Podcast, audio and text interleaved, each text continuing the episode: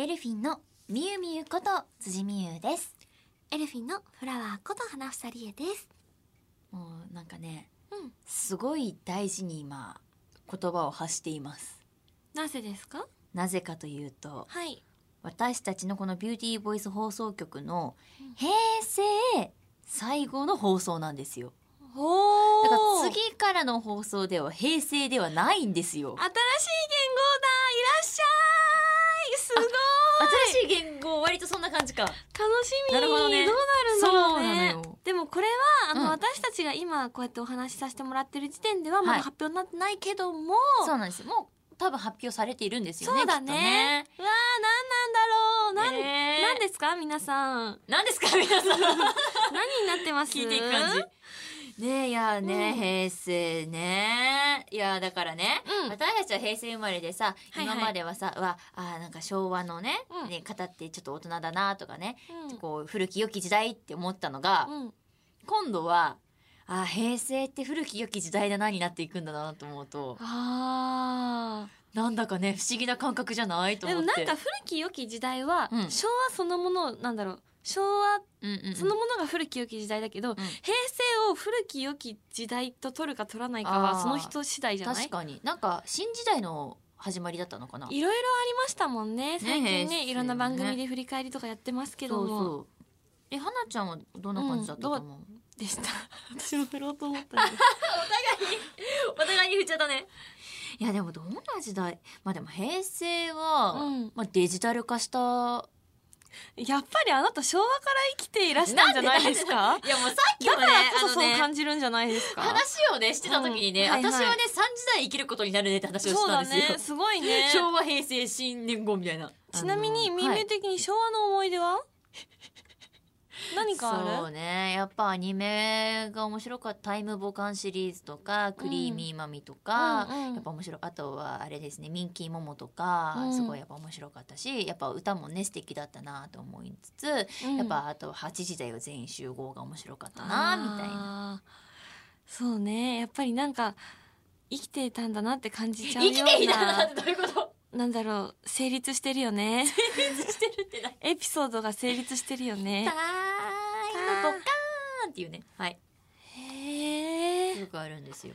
あそうなんだ、うん。8時だよ全員集合で、はい、みゆみゆが一番覚えてたりとかうん。好きなエピソード？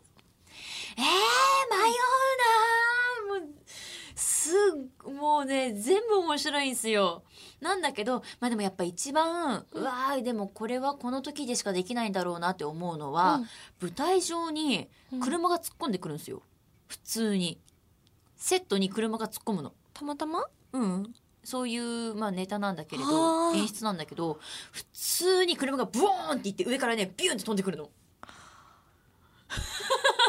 あとはなんかこう、まあ、志村けんさんがねネタをしてる時にうん。なんかその動物に関する歌を歌うとその動物がリアルに出てきたり例えばだからラクダが普通に歩いてきたりとか 普通に馬が出てきたりとか上から猫が降ってくるみたいな、降ってくる。うん、猫って降ってくるものなんだ。降ってくるのよ。すごいね、だからそうあの時代ねだから昭和っていう、うん。またそういう時代じゃないと多分できない。今じゃもうできない。演出。っうんうんうん。ていうのがなんかすごい迫力があって面白い。っていうのはやっぱそれがすごい印象残ってるやっぱり成立してるんだよな。どういうこと？その時代を生きていた人の会話なんじゃないかって思っちゃうんだよね。錯覚しちゃうんだよどういうねことだ？じゃあじゃあ平成に生きてる花ちゃんちょっと平成の話。それでは始めていきましょう。オールナイトニッポン i elfin' のビューティーボイス放送局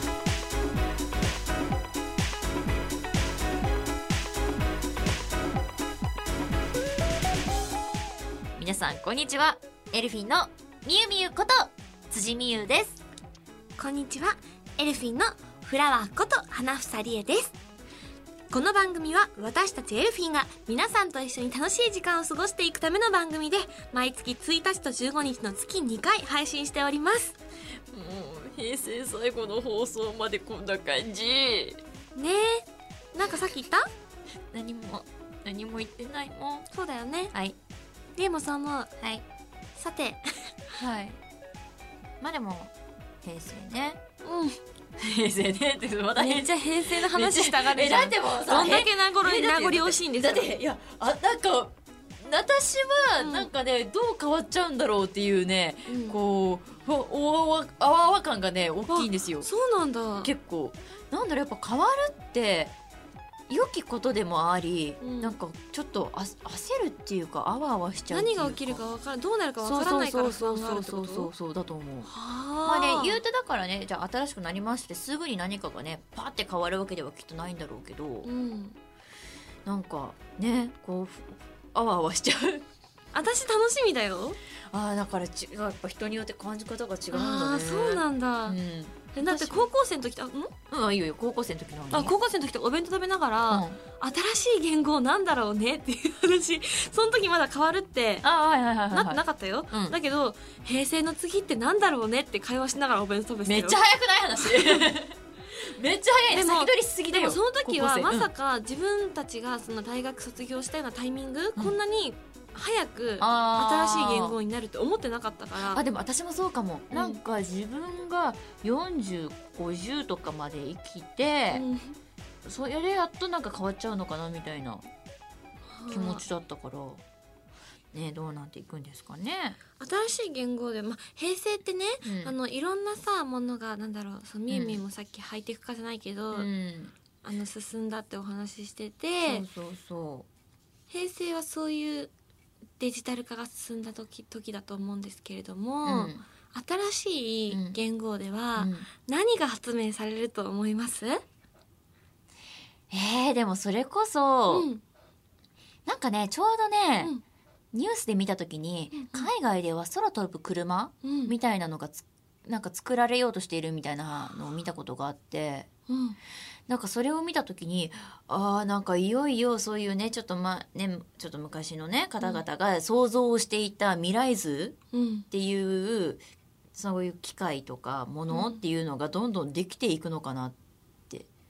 本当にそういうなんかうん。未来化したみんなが想像していた未来って言えばっていうようなイものメがージしてたもそうのがそうどんどんどんどんできていくんじゃないかなって気がしちゃって。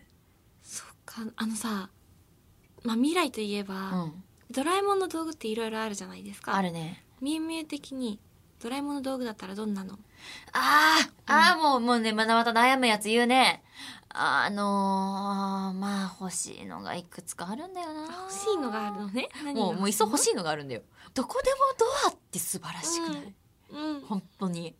本当に 思いこもちょっと思いが強すぎて。ポと本当にね。私、うん。あと私ねアンキパンが欲しいの。ああアンキパン私ね物覚えが悪いんですいやよ、またまた何をおっしゃいますか辻さこれがん最近記憶中数がやばいんですよ。何をおっしゃいますか？だから、うん。なんかそういうのだから。そういうのを考え始めると、うん。アンキパンっていうのはまあねたあのね、おうちょっとお手洗い行っちゃったらね全部あれになっちゃうそうなんだ。そうよあの全部忘れちゃうんだけど あら。そのパン要素が体からなくなっちゃったらねでもそしたらまたパン食べればいいんでしょ？そうそうそう、うん。なんだけど パン食べればいいでしょ？まあなんだけどだからそれもいいなと思っちゃったりとかするよねっていう。みゆみゆはそのアンキパン食べて何を覚えたい？そうね。でもなんかうん。大事なことはなんか項目とかなんかねすぐねポーンしちゃうのよ私。パーン。今の振りだって気づかなかったのみゆみゆあった？何を覚えたい？もう一度聞きます。アンキパンで何を覚えたいですか？あと10日だな。あと10日？だな。あの、うん。私たち劇団ズッキュン娘さんのはい。第14公演大変よく行きましたっていう舞台に出演をさせていただくんですけれども、はい。台本をうん。覚えたいです、大変よくできました。その通りです。そうなんですよ。公演がねもうあと10日なんですよそう。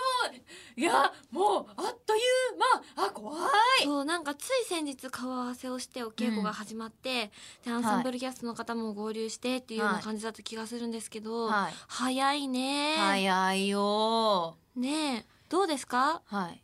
あのみゆみゆ2作品目？舞台2作品目になると思うんですけれども、いや本当に難しいですうん。なんか全然そのまあ前回が要はそのゲーム原作のね、うん。あの舞台に出させてもらったんですけれども、全然役作りの考え方が違って、うん。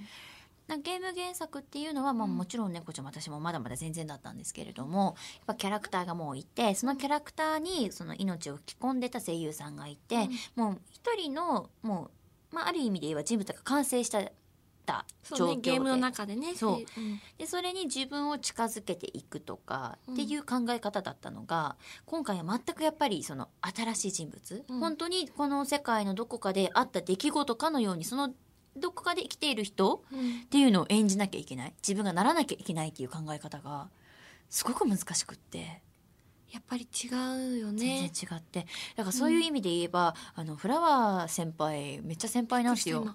先輩。えなな何がですか？全然。いや先輩はやっぱりズッキュン娘さんの舞台に今回3回目じゃないですか先先輩輩とかそういうの違う。えそうそう。先輩的にはどういうふうに役作りをしているのかっていうのをあ私目としてはちょっとあの聞か聞かせさせていただけたらなっていうところがございまして。違う。違う。違うって言いながらさヘッドホン取って。そして後ろに行きドアを開けた。開けた。あえ本当に行っちゃった。え本当にえチラじゃないの。あの角っちょからさ顔チラじゃないの。え本当に行っちゃったの？びっくりなんだけど。え私本当に今一人残されてるんだけど。いやテーペロージョでそんなにベロ長いえ結構出るね。いやじゃなくてあのえ？戻ってきて？話を聞かせてあと3分戻らないって言ってる。えー、あ本当にリアルに3分来ない。え私あじゃあ1人でやる。あちゃんいい笑顔。えっとですねじゃあねじゃあね3分ねじゃあなんかせっかくだからちゃんとお話をしなきゃいけないのであのちゃんとお話をしますね。あのいやパチパチパチって言ってさ正座じゃないのよ花ちゃん向こうで。あのパチパチえへへじゃないの。うんうんじゃないの。え あの今回のお話はですね あの主人公があのとあのとあることでまあ余命宣告をねされてしまうんですよ本当に。はい。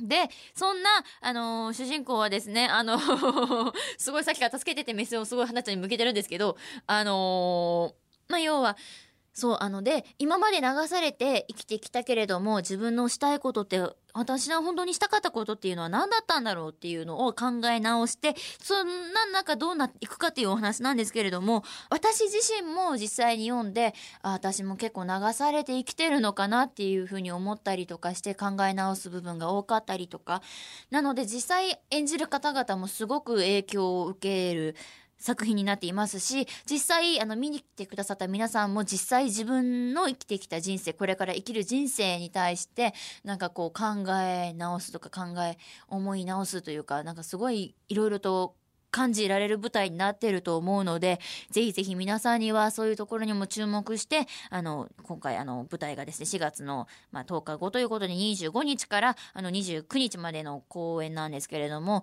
あの皆さんぜひぜひ見に来ていただけたら嬉しいなって思ってるんです。そしてね結構いい感じに私なんか話終わっちゃったかもと思ったらあと1分あるって聞いて今すごく焦っております。えーと1分まあね、言うてこうやってね、へへとか言ってたら1分なんて過ぎちゃうなと思ってるんですけれども、へへ。えー、まあでも私もですね、本当になので、あの、だのでってなんだ。なので、あのー本当に自分なりに一生懸命生きていきたいと、ね、この舞台上で精一杯生きていきたいと思っておりますので、皆さんどうぞお願いします。花ち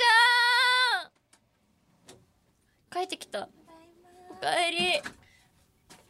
はいただいま戻りましたいやあのね本当にねいなくなるやつがあるかい。うん。じゃああとじゃあ花ちゃんあのまとめていただいて。そうですね。あのーさっきから平成平成って話してるじゃないですか、はい。その平成最後のお芝居っていうようなことが感じられるセリフとかもところどころにあってまだね今現段階で新しい言語が発表されていない状況なんですけれどもお稽古してる中でそこの部分カッコになってたりするんですね。だかららあのこれ言っても大丈夫かどうかわからないけれどもそこのところに新しい言語が入ってきたりとかっていうのがあったりするので本当に今しか楽しめないと思うんですよ。うん。でそしてあのそのみんみんもさっきお話ししてたけどちゃんと耳に入ってますよ。ちゃんと耳に入ってますよ。あの生きることの大切さとかっていうのをなんだろう簡単に生きることの大切さって簡単に言うんじゃなくってそのミヤさんの描かれる世界の中で書かれるからまた違った感じ方ができるっていうかキャストの皆さんとスタッフの皆さんと一緒にそのミヤさんが描かれた大変よく行きましたの世界をお客さんに伝えられるように今お稽古頑張ってるので本当にみんなに来てほしいなって思ってます。はいそして滝井さんのあの演出もとっても素敵なので、はいぜひ皆さん楽しみにしていてください。よろしくお願いしますお願いします。オールナイトニッポン i elfin' のビューティーボイス放送局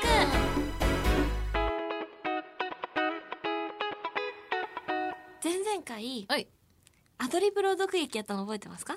やりましたね。ねさせていただきまして、はい。まあ前々回は浦島太郎の演目を皆さんにお届けしたんですけれども今回ははい。まあね大変よく行きましたのリハという意味も込めてリハ。一寸法師に挑戦したいと思います。いっすんそのリアクションどうやって返したらいいかちょっとわかんない。ごめんなさいって。ごめんごめんってごめんって一寸法師はい。はい。一寸法師一寸法師を。はい一寸法師今前回と前々回ですね。失礼しました、前々回同様ですね、はい。私がはい。振りますので。あえあ。めっちゃ声通るじゃん。声発してるだけでめっちゃ声通るじゃん。はい。あえあああお。はい。私がお話をはい。進めていく、ナレーター的なあストーリーテラー。はい。でそして。いや英語上手だねみゆみゆもうあすいません。ということで、はい。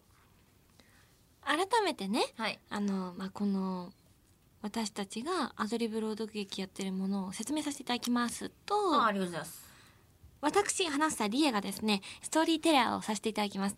ナレーター的な役割を担わせていただきますので、はい。その中でうん。ストーリーに合ったうん。アドリブをミンミンに答えてもらいます。ほはい、うはい。でそれで、まあ、演じていってさてどうなるかと。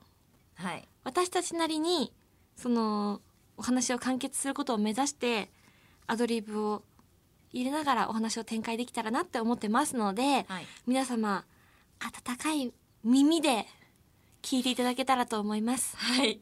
はい。えっととりあえず精一杯頑張ります。そうですね。頑張りましょう。はい。それではビューティーボイス一寸法師。昔々あるところにおじいさんとおばあさんが住んでいました。二人には子供がいなかったのでおじいさんとおばあさんはこんな風に神様にお願いをしました。神様小さなち小さな子供でも大丈夫です。どうか私たちに子供をください。すると何ということでしょう。本当に小さな小さな子供が生まれたのです。ちょうどおじいさんの親指ぐらいの男の子です。男の子は生まれてきた時にこんな風に言いました。まあ神様ったら私たちの言ったことを真に受けて本当に小さな小さな小さな子供を授けてくださった。普通の大きさの子供でもよかったんですけどね。ねえじいさん。そうだな。それはおじいさんとおばあさんのセリフですね。男の子は生まれてきた時こんな風に言いました。やってしまったあうんうん一寸一寸二人は早速一寸法師という名前をつけてやりましたある日のこと一寸法師はおじいさんとおばあさんに私も都へ行って働きたいと思います。どうぞ旅の支度をしてください。そう言いました。そこでおじいさんは一本の針で一寸法師にちょうどぴったりの大きさの刀を作ってやりました。一寸法師は嬉しくて嬉しくて、こんなリアクションを取りました。刀で一寸やったぜ一寸めっちゃ押しますね。おばあさんはお椀を川に浮かべて一寸法師の乗る船を作ってやりました。一寸法師は上手にお椀の船を漕ぐと都へと出かけていきました。ウキウキの一寸法師は船の上では鼻歌をこんな風に歌っていました。一寸一寸右に行こうか左に行こうかどっちにしようかなふっふん右に行こうか左に行こうかどっちに行こうかな？迷った時はどうやって決めるのでしょうか？右に行くか左に行くかどっちにしようかな？そして都に着くと一寸法師は都で一番立派な家を訪ねていきました。どの家にしようか迷った時一寸法師はどうやって決めるのでしょうか？あっちの城かこっちの豪邸かどっちにしようかな？あっち。そんなお城の前で一寸法師は入れてもらうために一発芸をしました せーの。一寸帽子帽子。わかんない。どうしたらいいの？一発芸がもう一声欲しかったので。もう一声？門番はもう一発一発芸をしろと言いました。一発芸。もう一声欲しいと言いもう一ました声えっと一寸帽子発射。わかんない。どうしたらいい？どうしたらいい？滑った一寸法師を見て門番は一寸法師をかわいそうに思い中に入れてやることにしました。そしてなんやかんやあって一寸法師はその家のお姫様の守り役になったのです。ある日のこと一寸法師はお姫様のお供をしてお寺にお参りに行きました。するとその帰り道突然こんな恐ろしい鬼が現れたのです。泣く怖いねが悪い怖いねが。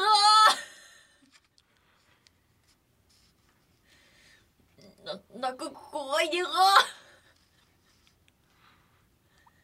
鬼は一寸法師をひょいとつまみ上げるとパクリと丸飲みにしてしまいました鬼のお腹の中は真っ暗です。ちなみにみゆみゆのお腹の中は真っ黒です。そんなことはさておき一寸法師は針の刀を振り回してお腹の中を刺して回りました。これには鬼も参りました。困った鬼は慌てて一寸法師をこんな風に吐き出しました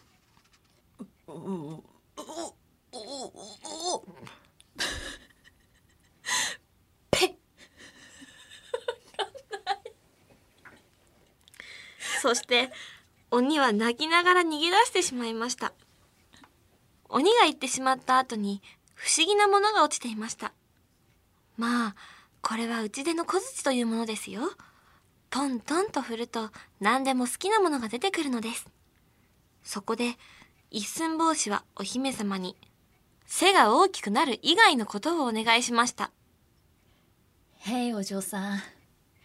僕は僕のものじゃなく君の欲しいものが欲しいな。さあ欲しいものを言ってごらん。そこでお姫様は欲しいものをこう言いました。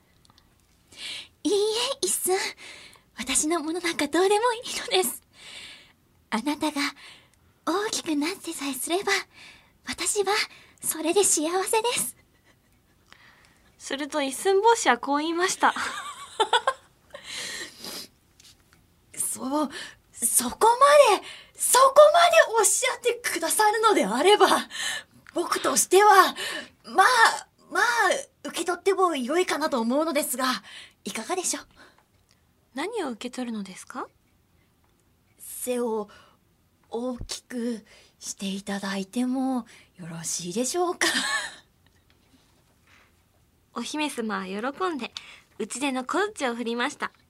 すると、一寸法師の背は、振れば振っただけぐんぐんと伸びて、誰にも負けない立派な男の人になりました。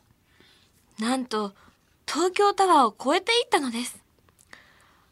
スカイツリーも越えていきました。一寸法師は、こう叫びました。こんな結末は望んでないそして一寸法師はお姫様と結婚して仕事も頑張り大変出世したということです。一寸法師はどんなお仕事に就いたのでしょうか？この背の高さを利用してこう宇宙に貢献っていうか 地球に貢献する感じ。おしまい。オールナイトニッポン i elfin' のビューティーボイス放送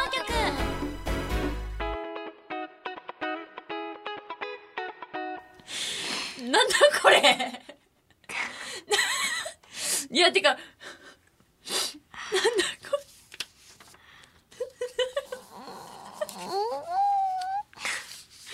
皆様ご清聴ありがとうございました。れご清聴ありがとうございました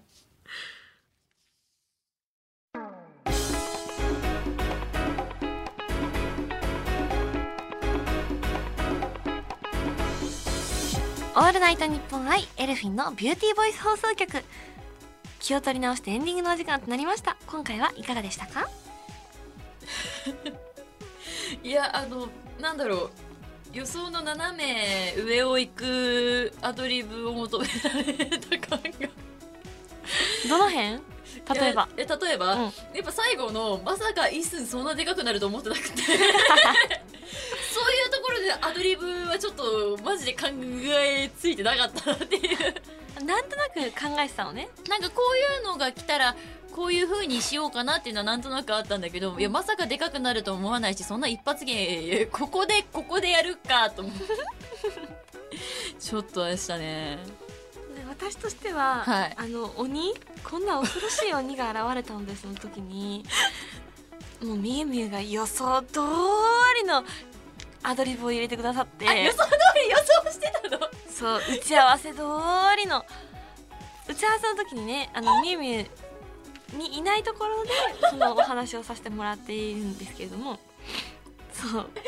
もうね思わずねはっていうリアクションしてブースのお外のスタッフさんの顔見ちゃいましたもん私。絶対こう言うってねそうお話しされてたのでそうなんか悔しい。なんで？なんか悔しい。想定ないということでしょうか？うわー悔しいな。想定できないものにしていきたいね。